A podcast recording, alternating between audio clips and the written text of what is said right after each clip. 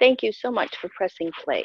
My name is Kim Caradeccia, and I am very glad that you're tuning in this week. And today, my red horse is the one helping me kind of translate the message that was that was relayed through the horses and also through a client that I worked with this morning.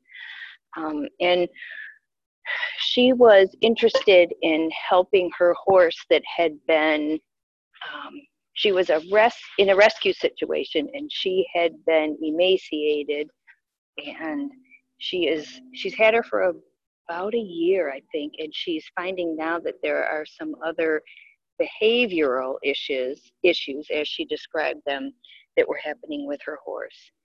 And she had reached out to me because she was considering hiring a trainer but was very concerned with how her horse would be treated if she sent her away to a trainer. And I encouraged her to follow that instinct and intuition because I think whenever we have some of those hesitations or that little voice is just telling us that something isn't right.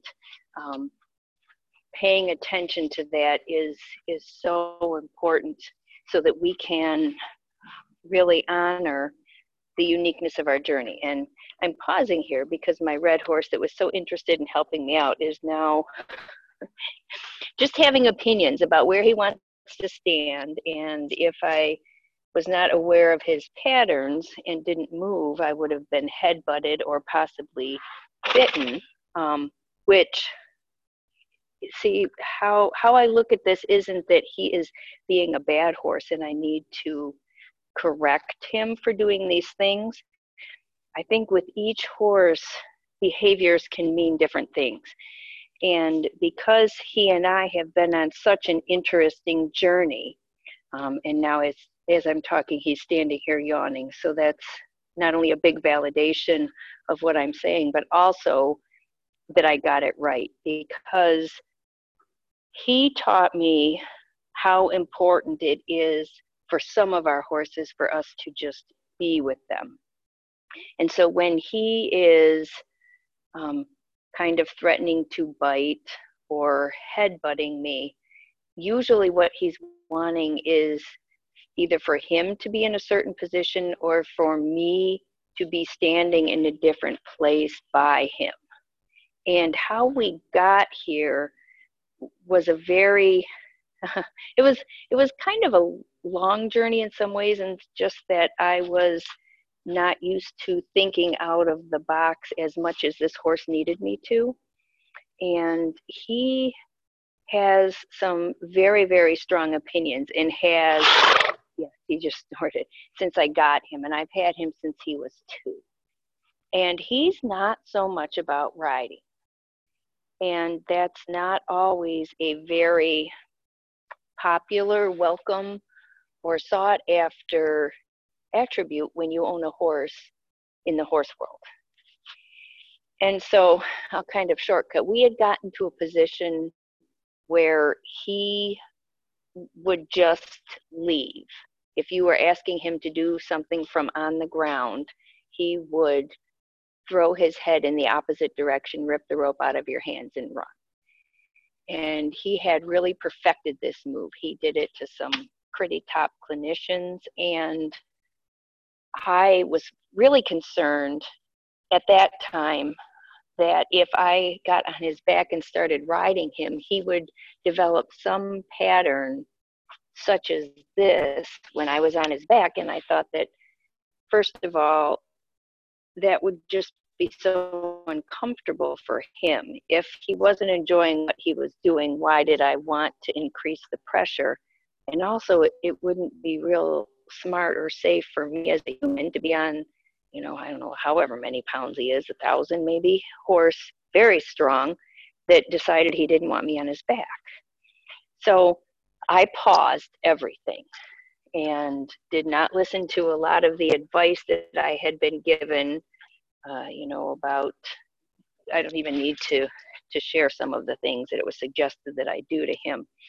and I I have um, I've been trained in Reiki, and so I decided that I was just going to maybe do Reiki with him or try to figure out something to help my horse feel better.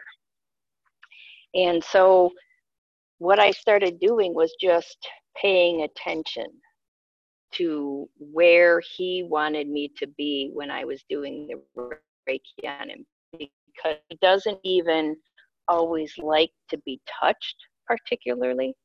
But I would notice that sometimes after doing a little more of the energy work with him or just being with him, sometimes um, he would tolerate touch and sometimes he would ask for scratches in certain places.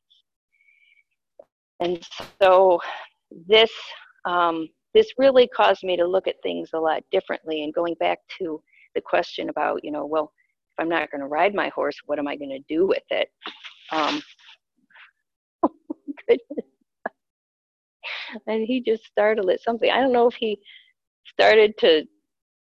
Yeah, I think he was he was sleeping a little and almost went to lay down and startled himself. Okay, but we're back on track here.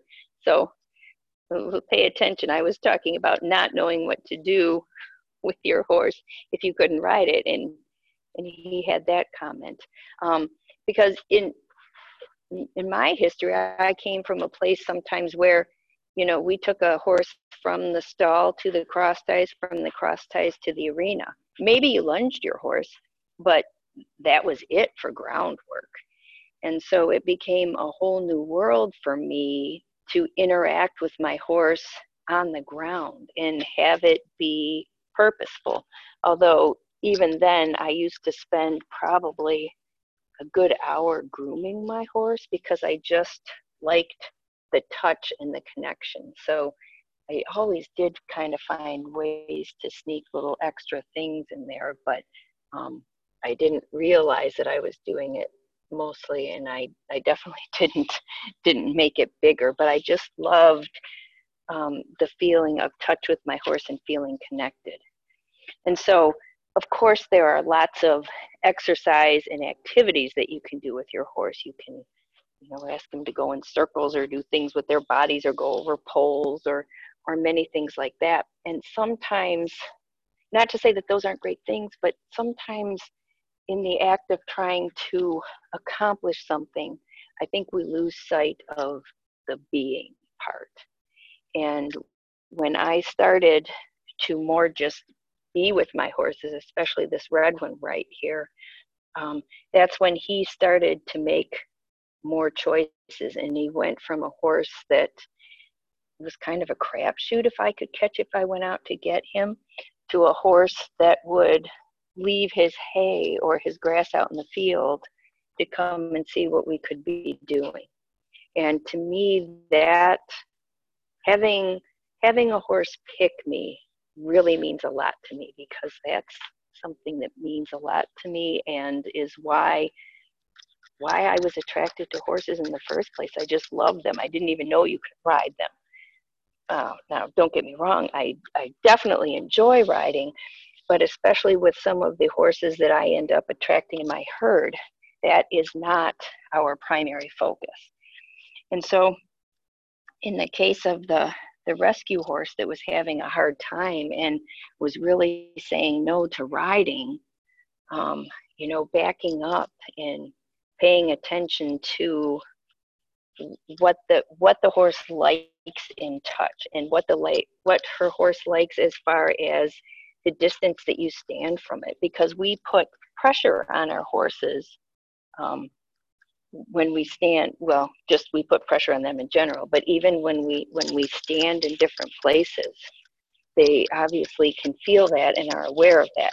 And if you look for the little signs like either they look toward you or they move away from you you can find the, the places where they would uh, much more appreciate for you to stand for example. And um, a lot of times when horses release tension, you know, a lot of the, they can snort, they can lick and chew, blink their eyes, shake, um, cock a hind leg, uh, even how their muzzle will, the muscles will twitch in it before a lick and chew.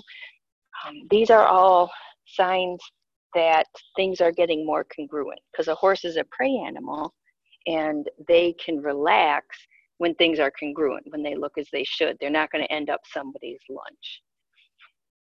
And so when we are lining ourselves up, body, mind, and spirit, in our thoughts, what we're talking about, um, the horses can react to that. And that is, I think, some of the most profound information in ways they can share their wisdom in healing work.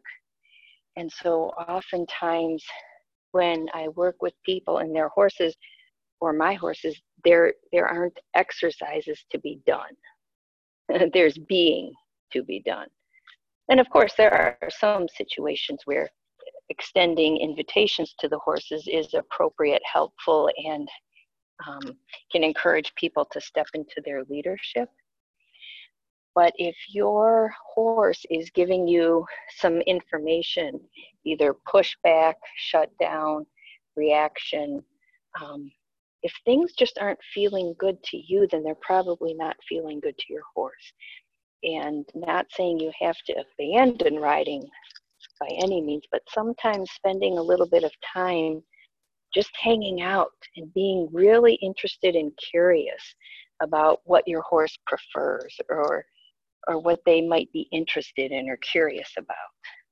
Because there's a lot of hanging out that we do here and especially when i get um, a newer horse in because most of them come in with baggage, sometimes lots of baggage, both physically and mentally, and giving them time to just be with reduced pressure, I think is healing in itself. And of course, that speaks volumes about how healing it is for us.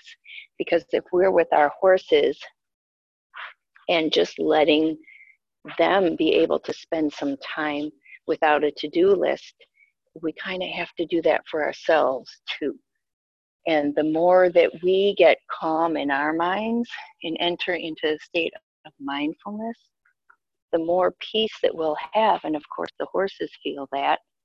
And then they get more peaceful, and then it, it comes back to us too.